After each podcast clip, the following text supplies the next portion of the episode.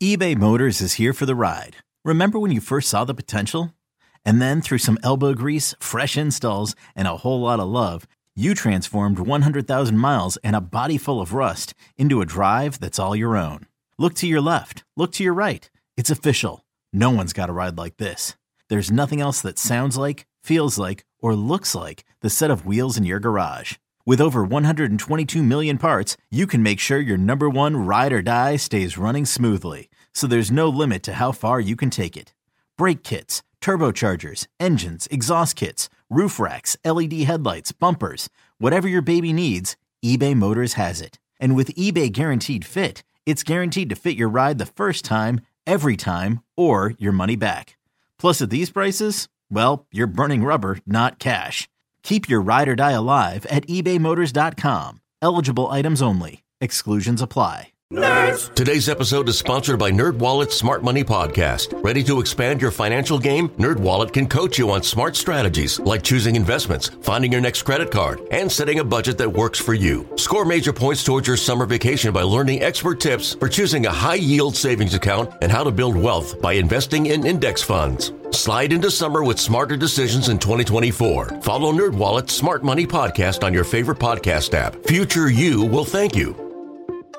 Welcome into Loho Daily. I'm Lawrence Holmes, aka Loho. I'm excited for you to hear today's episode of the podcast. This was a real treat today. Pat McGann, who's one of the funniest dudes in Chicago, had some time. And, you know, I love to bring in comedians and talk with them because I like to learn about the art form of what they do. And Pat's one of the best that does it. He's going to be at Zanies Chicago in Old Town this weekend if you want to go check him out and he's going to be in Zanies Rosemont next weekend. So you can check him out there. So rosemont.zanies.com, zanies.com if you want to get yourself some tickets to see Pat McGann. He's great. Along with being a comedian, he's also a big White Sox fan. So in here, we do talk some White Sox. And I'm glad that he agreed to come be on the podcast because it gave us a, a, a lot of time to talk uninterrupted with us not having to worry about commercials or anything else. I honestly wish I had more time with him, but I promise you that he will be back. He said he'd be down with coming back. If you would like to follow him on Twitter, you can very simply at McGann, M C C. I'm sorry. Damn, I screwed that up, Pat. Here we go. M C G A N N Pat. McGann Pat. So here's my conversation about comedy, about baseball, about life with Pat McGann. The morning show guy at Jams is Ed Lover. So is he here in Chicago? Yeah, he's he was. You walked I, right past him. I knew he was here, but I thought that was like syndicated. I no, thought, no, he's here like Oh, every day. man. Like he he. You'll probably see him in the hallway when you leave. But yeah, it's Ed it's Lover. I you- saw him brick a shot in one of those Jock Jam games. What were those? Uh, Rock the and Rockin' Jocks Oh man, with uh, uh, Dan He- Cortez. I remember he had kind of an ugly J. You know, like, and that's when we were playing. Uh, when I was playing a lot of hoops, and me and my buddies used to get on each other and call each other Ed Lover. If you like brick some. Oh, shot. really? Yeah. Oh my God, I got to share that with him. Yeah. I'm gonna, I'm gonna have this played on Jams. Was it that s- bad? Do I need to YouTube it? It was it was rough. He was like I think it was wide open and like hit the opposite side of the backboard, like from the side from the wing. But hit Oh. the opposite side. You breaking my heart about my man Ed Lover, but hey, Maybe he's worked on his jumper. This is like mid nineties. I used to love those games. Like I really did, like because it would be a lot of fun, and they had what the 25 point Yeah. shot that you could make and all It was that not stuff. difficult to make it either. No, it was, it just was- straight up. It was like a Steph Curry three. right. Now, This a raindrop or teardrop. What do they call them? Teardrop. Like the when you put it up in the floater. floater. Yeah. So this is great. Since we're the same age, we can totally just do like the the Remember when? Yeah, we could do all of our cool stuff. Like the moment when you realize that on GI Joe, no one ever died. I didn't watch a ton of. GI Joe, but I, I do get the reference for sure. It'd be like plane gets hit, everyone parachutes out, no one ever dies. It's a really, really great thing. That's why it's not violent. You No. can be as violent as you want if no one dies, right? It was a Hasbro thing, so I don't think that they wanted that on TV for Yeah. sure. I watch Tom and Jerry sometimes. I got kids, and I'll pull it up on YouTube and be like, "This is what I used to watch," you know. And they're like, "They're not talking." It's like, "Yeah, they're not talking." And then like, they're still alive. Like, they never to me, I I love those cartoons growing up. I did too, but then when you get older, like you see some of the stuff in it, like some of the real stuff, like with Tom and Jerry in particular. Oh, there's some yeah, there's some the racism, The in it racism. is it's just dripping. And but they changed it.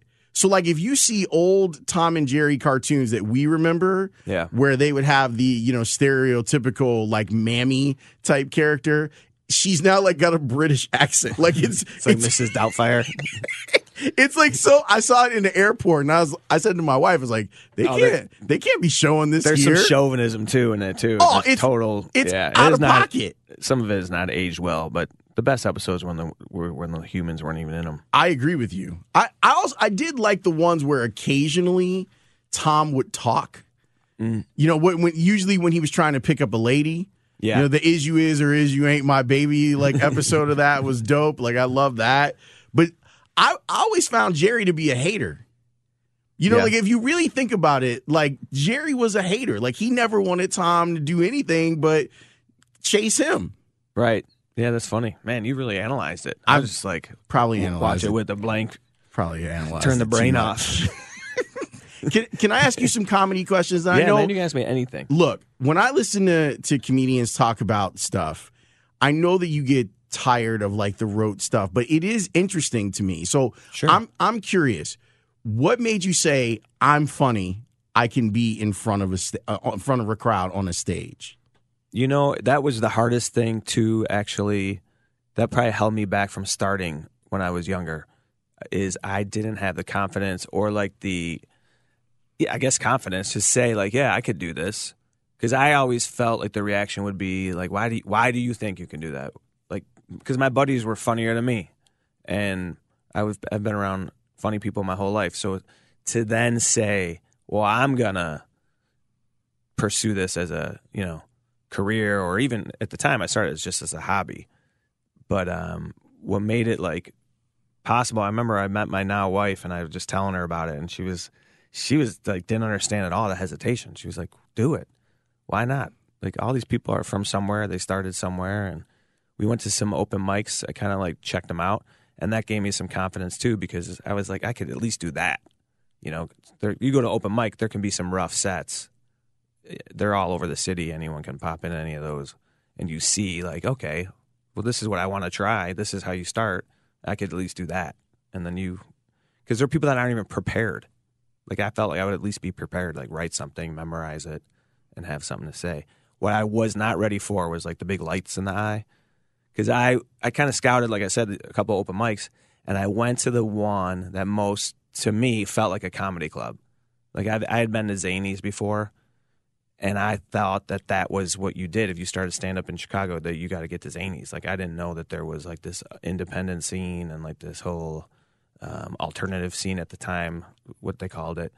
I didn't know anything about that, so I was just like, I'm gonna go to this place. This feels like a comedy club, and then I'll try and And someone will discover me and I'll end Yeah. up at Zanies. yeah, it took it took a while. I, I did get lucky. I um, had a nice first showcase at Zanies and got a booking. I remember I like did the open mic in September, and I got a booking like two weeks later for May. So I had like all this, and then like this May date was looming, and at that time I was like going out to um, Walter Payton's Roundhouse in Aurora and uh, doing spots everywhere downtown. Like I say downtown because I'm a South Sider, but on the North Side, I would just be popping into bars wherever they had open mics and trying to get ready for that Zanies thing.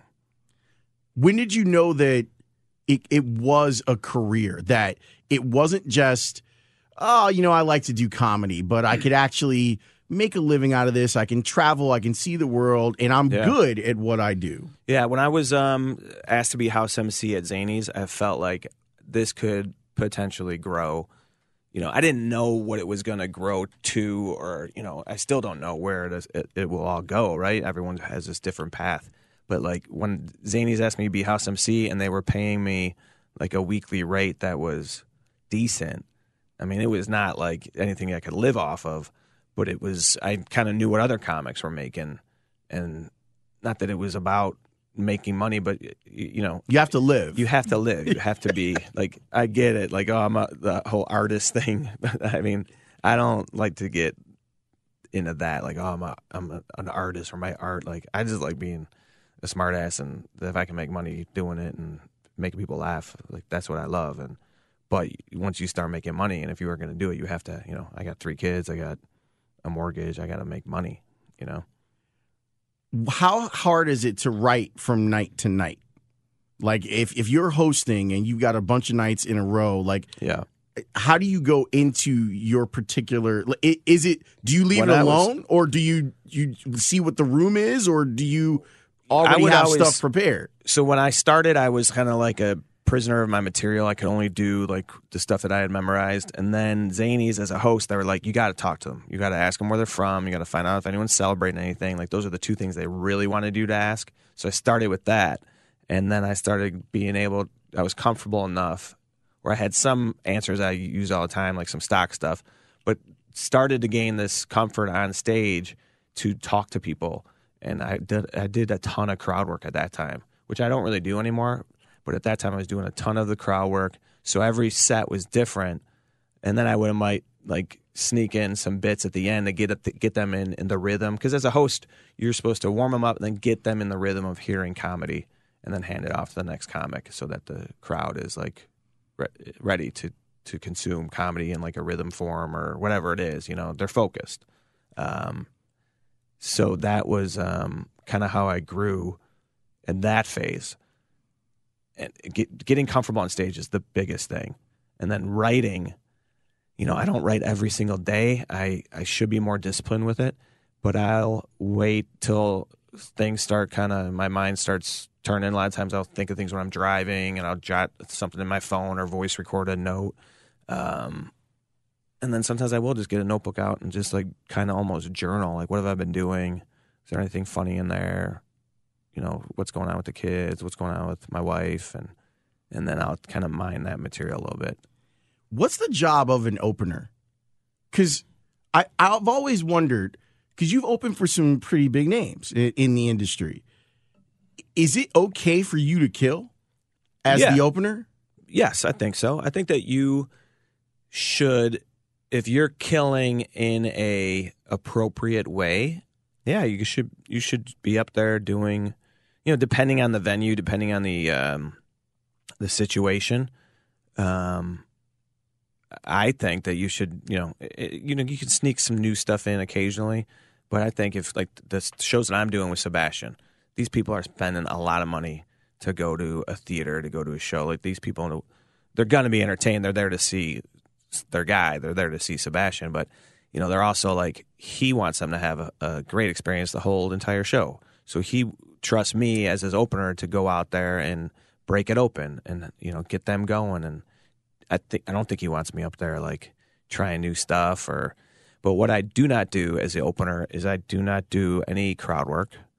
I do not do any local references really at all why not because I I feel like that is his. And for me to take that away or to mention a premise before he has the opportunity to, I don't think that's that's cool. It's his show. I'm just there to my job is to be good, be professional, get him going.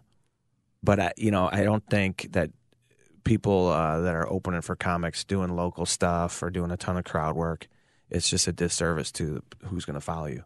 when you're done with your set how much will you watch of the other comics or are you in replay mode where you're figuring out like this worked for my set this didn't work how long like how long do you give i guess the the the improper way to say it is what's your refractory pe- Yeah. period after you you go on When I do the Sebastian shows, if I am trying something new, I'll think about those new things, um, or I'll just be. That's probably what I'll be thinking about, or I'll uh, think about like, oh, I, sh- I should have done this joke or switched the order, or, and then I'll I'll watch him occasionally. You know, if I feel like if I watch him, if you watch one person all the time, they're gonna like seep in your subconscious, and you're gonna be too influenced by them. I think.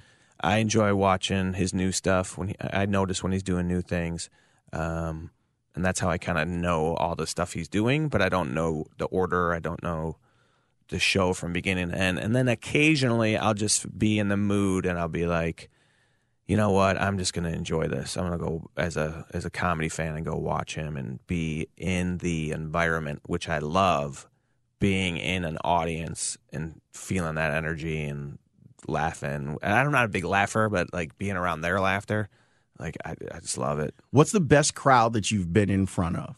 Like that that you remember like, yeah, this is We did a show in Pittsburgh this year at their Symphony Hall that was explosive. It was a beautiful theater right in downtown Pittsburgh.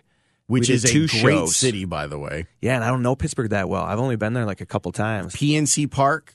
There, I got a great PNC story, Okay. but the uh, that show was lights out. There was a, a show in Detroit that was phenomenal.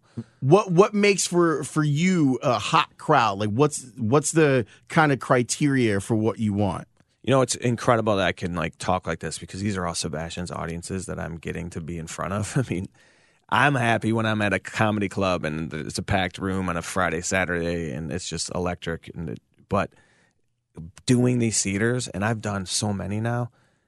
I love like a Chicago theater style size, or even smaller, like the old vaudeville houses that are like 1,400 to 1,800 seats. They're like kind of steep. They're straight up and down, a balcony. Then you got the main floor, no center aisle. I don't like the center aisle. It kind of like splits the theater. Like I want seats were all right up in. Oh man, those places like rock. Like there's one in Austin called the Paramount. Denver, I think, is also called the Paramount. Like now that I've I've been like so spoiled going to all these venues, man. I went to a like as I- enjoy stand up comedy, and I'm now like I have a couple of friends that do monthly shows. My buddy Dave Helem does the the show Dave. at North. Yeah, You know, he does that, comes back home once a month, and I I really enjoy it. I saw a show Christmas Eve, God, maybe five years ago now. And it blew my mind. It was one of those pop up shows where Hannibal was Oh, like, "Hey. I'm in town." man, So it was Hannibal and Amy Schumer. no Okay? kidding. So so that's that was the to get you in the that door. Tonic Room? Uh, Beat Kitchen. Oh wow. Okay. Yeah, yeah. yeah. So that's like a 300 person venue, venue. and we were all standing for it. So you're going there. It's like, oh, it's it's Amy, it's Hannibal. It'll be great. Like every Chicagoan was, it was bananas. Deon Cole popped in No kidding. and did a set. I I didn't realize this until it happened. I was standing next to John Mulaney. really? Yeah, he was just he had come from midnight mass. Wow. just was standing there in the parka. They call him up. He throws the parka to to I think at the time his girlfriend, now his wife, goes up there and just did 15 minutes and walked out. And it was incredible. Like the whole experience was um was really incredible. And I I I know that that stuff happens a lot in New York. hmm To see it happen in Chicago Right. was so That's a dope. great point. That is a great point. Yeah, you don't see it as much in Chicago. Um, names like that, and um, when those things happen, man, it is, and it is. To me, I always think about like, yeah, it's so great for them, but to me, I always think about the comics. Like, what a great, like, we live for those moments. Like, th- these guys are going to be like Deon Cole's going to be up there, and Hannibal, Amy Schumer, Mulaney, like and if you were able to pop on that a show like that, like so they are excited. They're like he's probably like, wow, there's a show down the street. Like he couldn't stay away. He probably was a what visiting his family down the street, going to Yeah. midnight mass, and like you can't stay away, man. That's these huge names. When you go, like, you, uh, when you talk about New York, I was just doing uh, Gotham out there, and Seinfeld dropped in on my show. What? Can't stay away, man. He's you got to stay sharp. You got to try new stuff. You got to do it. Like everyone has to go through that. You have to have those. So Seinfeld does that a lot in New York. But I got to introduce him. I got the call because I was headlining the show, and I got the call like four in the afternoon. Hey, Seinfeld's coming in your first show tonight, and this is the first time I'm doing a New York club, like closing it out. Like I was nervous, and now I got Seinfeld coming, and I'm just like, oh man, I gotta switch some of my good stuff to be because I figured he'd see like my last ten minutes maybe. So I kind of like switched my order in my head. Like I'm gonna make sure my last ten is really strong. Did you feel like be. you nailed it? I felt good. I felt good. I was. it was tough that it was the first night. I wish I had like been in the club and like the first night at the club is always like you're kind of trying it on, you know. And a lot of the times that's a Wednesday or a Thursday. This one starts on a Friday, so you're thrown into the fire right away. Like it's Friday night, you got to bring it. You got to start your first show. You don't get the BP of a Wednesday Hmm. night. You know what I'm saying? So the audience doesn't know. No, the audience did not know. So what's the you, you introduce Seinfeld? What's the reaction? So I you know, like did my normal closing thing, and then I said, "Hey, I know it seems like the show is over, but it is not. When you come to Gotham Comedy Club, you never know who you're going to see. Ladies and gentlemen, Jerry Seinfeld." And the place was like, "What? He's here!" Like, and then just bananas, standing up. They saw him because at this point they see him walking through. But but they're thinking he's you know just there, and now it's like mm-hmm. he's walking to the stage. and now they're like, "Wow, we our trip to New York City paid off." Like Gotham gets a, a lot of locals, but they also get some tourists, and you just feel their energy of like, "Can you believe this? Like we we came to New York City and we're seeing Jerry Seinfeld pop into a comedy club. Like it's just it's awesome to see. I mean, it is it's really cool." I'm so happy that, that we're having this conversation. I know you probably thought this was going to go a totally different way too. No, not at all, man. I just love talking, whatever. that, that you were like, oh, he's going to totally ask me about the White Sox. And But I want to seem like I'm like dropping his name. I, I, I, to me, I was, I'm like, feel terrible that I didn't, didn't get a picture with him. But I didn't want to bother him. I didn't want to be like, because he's, you know, really tight with Sebastian. You know, they've had dinner together. Jerry kind of has said like, that's the guy that I really love that's working right now. Had him on comedians and cars getting coffee. Had I him saw. On, so I was trying to act like, hey, I'm No big deal. no big deal. Like you don't want to be that guy, like up his ass, asking for a picture, and like. So my wife was supposed. She did come that night from Chicago, but she was delayed like four hours, so she missed. And I called her right when I heard. I was like, you know, babe, this is gonna be awesome tonight. Jerry Seinfeld's coming, and she was like, what? And Oh, man. delayed, delayed, missed it. She would have been like, can we get a picture? You know, she would have been. It's a little, She- but that's an easier sell That's a, though. e, right.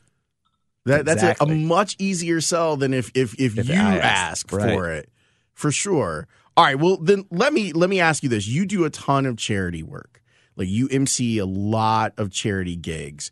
Why is that so important to you? Well, when I um, started out, there was there's always these events, and the you know you know the South Side. I mean, we're from virtually the same, Same area, neighborhood. same neighborhood, and th- there's always charitable things going on out there. People are always looking to help each other. Our son um, had cancer. He was diagnosed when he was like a year and a half. Had leukemia, rough patch um, when he f- was first diagnosed and then um, just an, a tough path because it's such, such a long path. Um, and during that time, it was like you know maybe I could do some things to raise money f- to help uh, people. You know, at first we were throwing it to uh, research uh, in pediatric cancer, and then we thought, you know what, maybe we could. It just felt like maybe we could see more if of what we were doing if we gave it to families because then all of a sudden we were going through it and um, we realized that families you just need something you know it's like one less thing to worry about if you have if this influx of cash that you can just kind of alleviate some burden and um, you know i've reached out to the comedy community in chicago and they've been so great and donating their time and coming out and doing shows with me and i mean it's important to me because it's uh it's just like who I think it's who I am, and I I think that comedy is a great unifier. And I also been to a million different types of fundraisers, and sometimes they feel like a shakedown, and sometimes you feel like you're not getting anything out of it. I feel good about the fact that our fundraiser is just a fun night for everybody. Everyone walks out like, "Wow, that was just a shared experience, and it's a good time, and it's just good for the soul." We're both White Sox fans. Oh yeah. I, I want to throw something. What? Why are I you pointing saw at me? I saw you. I was at the game when you threw out your first pitch, and dude, it was a great first pitch. Thank you. I've I was randomly at that game, and I was like, "All right, let me see this," because I'm not always there that early either, you know. And I was like, "Let me watch this." You had your glove, didn't you? No, it wasn't mine. So here's the story behind that. There's there's it was the they were doing a whole thing with media people throwing out the first pitch. It was a bracket. Oh, okay. yeah? So it was me and Jen Lada. We we had met, met up in the championship. So in the first two rounds, because I had done it twice before. Oh, you had? Yeah. So the first two rounds, I just I just lobbed it. Like I was just like, okay, I'm I Yeah. just playing catch. This is easy. Um, and then the last day, we were sitting there, and Jen was like, "Do we get to like warm up?" And I said, "Yeah, we, I mean, we can throw the ball around." And there was this guy who was sitting. He had came in for autographs, and he had this glove from like the 30s. And I was like, "That's really cool. Can I, do you mind if I check it out?" My grandfather played in the Negro League, so I have his Wow, gloves from the 30s. So I was like, "Oh, this is super cool Yeah. to actually have one that you could touch because I have his framed. Like I, I the the original dirt, like all of it, like That it is is cool. in there. And and so this guy gave me his glove, and I was like, I, "Can do you mind if I use this for the first pitch?" And he's like, "No, yeah, do it. Like, please go out there and do it." So I and I told the story this week on on the on the station, but Sale was catching the first pitch. And I said to Sale before he went behind the plate, I said, Can I let one go? And he's like, Yes, but I'm not wearing a cup. So if you skip it, I'm going to mess you up. Oh, yeah. So just know Added that. pressure. Yeah, the, the added pressure of this all star, all world pitcher Oh, man. telling you this. Um, and I said, I'm not going to skip it. I promise you. And so I threw it. I, and he goes, he was, if you see the video of it, I'll send you the video of it. He's amazed by it. His face is like, what? And then he came back to me and he goes, Did you throw me a cutter? And I said, Yes, I threw you a cutter. So I played Oh, you college threw a ball. breaking ball, huh? Yeah. Oh, you did? Yeah. So How hard did you throw that one? about 70. Man. Yeah, it was a rope. So so the only thing I that week, Kevin Hart had thrown out the first pitch, and he I think he had thrown it like 62. And I said, if nothing else, In the zone? yeah, he got it there.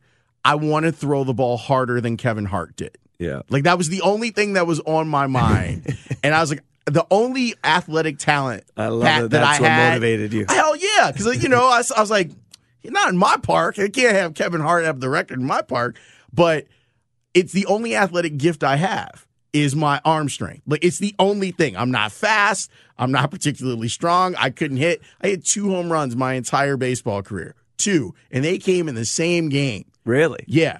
Oh, you had a day. Had a great day. So that was the one time that I could actually like show out. Hey, man, you play college baseball. You got to be athletic to do that. I'm decent. Where'd you go to school? I went to DePaul. We had we had the club squad and we played a bunch of uh, NAIA teams and D D1. We played Northwestern once and got just Oh, yeah. I had to pitch in that game. I'm a catcher by trade and I throw like a catcher. Like it's right here. Yeah, yeah. It's not nothing fluid about it. But I had to pitch because we got bombed so bad, and I actually did okay. And then my arm got tired, and I was throwing curveballs that were twelve to six. It's a beautiful thing. Anyway, No, that's great. I, I've really come back to baseball. I went into basketball deep during the Jordan years, and I grew up like that first part of my life baseball, and then like my this. I feel like I'm going back to baseball. Well, I I've been really trying so hard not to get a, too far out ahead of myself with this particular White Sox team. I really like them. So they're they're missing some stuff. They needed one and a half more starters, Right. but Tim Anderson, I need more of it. Love it. I like there's there's something about him right now that I think is so South Side. Like that's so like, you know what? Yeah, we are gonna brag a This little is bit. who we are. And if you come at our guy, that I think that that what the Royals did back in April got White Sox fans' attention. Yeah. That white like that's our guy. Like Right. let's not mess around here. So I I like it. And Giolito's been great. So He's got swagger, and that you need that, especially when you're coming up. Like they're they need leadership, they need swagger, they need confidence, they need all these things. And I mean, I think that they're like they're not healthy either right now. So their injuries are. I mean, that's a major factor, and they're still at basically 500. I think they're going to be right around there all, but they're a fun 500 to watch. I'm telling you, I like. There's games when it's not Giolito starting or uh, Lopez, and the drop off there is tough. it's it's steep. it is really steep, and more so with Rodon going down, but they are still like you said. I don't think they're that many pieces away. If they can be healthy, that's that's what you learn though too, or you're reminded of. You can have all the pieces, but if you're not healthy, It doesn't matter. I, I was at the ballpark yesterday, and I'm not going to say who, but someone very well connected inside White Sox said, Come here. Looked at the schedule and said, We're going to be above 500 before the second week of June. yeah, And then, then this person was like, Don't look at the weeks after that, though. right, right, right. And I was like, what? I was because it's like Astros, Cubs, Red Sox. Yeah, like yeah. after that, he's like, but we're gonna go over 500 before the second week. And I'm like, don't tell me that, man, because I'm getting so like excited about what the future may hold. It's yeah, pretty I mean, crazy. they're doing things that they should do, right? I mean, they went on the road to Houston and they won two games. That was huge. the Twins They- thing was a debacle, though. That was terrible. and when I saw Manny But the- Bañuelos was starting, I was like, oh god, no. But they, they they had to get fat on the Royals, and they did. Like you have to beat the bad teams. You have to. And Win now tho- you got win those Cleveland coming series, in. Split series against good teams, and tho- those will turn into wins in a couple years. I mean, even if they're a couple years away, what where would they be if Rodon and Kopech were healthy? Like those are pieces that they do have. They're on the. yeah. They technically would be on the roster. Yeah, like Started. that's and and that's that one and a half starter. You know that I'm talking about. It makes me it makes me crazy because I think about like maybe they should sign Dallas Keuchel. You know that if we are talking about a team that's still hovering around 500 and still in contention for a wild card in the American League, which they are technically right now. Would I want Rick Hahn to then spend some money on Dallas Keuchel? And I'm fighting myself on this. Like I'm have totally to give fighting anything my- up. Oh, Just gotta give up money. That's all you got to give up. Yeah. And they got it because. But to do it now, I don't know if that's the move because you don't have Kopech, you don't have Rodon, you don't have um, who else is missing? They got another pretty big name that's out, right? Who am I thinking of? Well, they don't. They don't have like a center fielder. Yeah. they don't have the. Uh, you're kind of you're you're getting lucky with some of the stuff with James McCann. Like he's been really good so far this year. he's been great, but huh? that's but that's kind of the crazy thing too. Abreu like got hot and then got cold, and then yesterday he hit a homer. Moncada got hot, got really cold, and then he hits like it's. There's a lot of good. That's like Eloy is uh, exciting. Moncada is exciting. Yeah. Anderson's exciting. I'm Pat. I'm trying so hard not to get excited just hope- about our boys. I just I, I want to see Tim Anderson have a great season. Me and too. I want to see him have another great season next year. And then you're really in position. I, I just think that then, what, where will Abreu be then? He's got another. Uh, he'll be a free agent. But I mean, I think that they want to bring him back. Yeah. I think like from everything that I've said or heard from them, they want him they think that he's got value that goes beyond his value on the field, which is valuable. Yeah. You know, he he, he is a 900 OPS type player, but they really think that his leadership is taking a step forward and he used to be well this was a guy that people looked at as the leader of the the Latino players and now it's he's their captain like that's the Yeah. guy and you saw it with the Anderson thing in April no one wanted that smoke with Jose Abreu Jose walked out there and I was like that's the end of this Right. Cause and I like that. I like that about this team, man. Um, I'm sorry I dragged you down that, No, that I rabbit love it, hole, man. man. Talking about the White Sox and me getting excited. If people, uh, when they come see you this week, what are they going to see? They're going to see, uh, you know, I'm. I have some new stuff. I mean, I talk a ton about being married, having kids. I do some local stuff when I'm home, which is always fun because I don't get to do it on the road. Um, yeah, I think let's see a, a, a fun show. It's going to be. We have the Saturday nine o'clock show already sold out, and then the Friday, the eight o'clock show on Friday, and the seven o'clock show on Saturday are nearly sold out. So we're gonna have some good crowds, and that place rocks. Like Zanies in Old Town is a great club. It's trapped energy in there, and it's just a good environment. I'm, I'm really looking forward to being back there. If people want to follow you on social media, how can they? I'm uh, at McGann Pat on Twitter, at McGann underscore Pat on Instagram, and um, I got a Facebook page. I got a website, patmcganncomedy.com.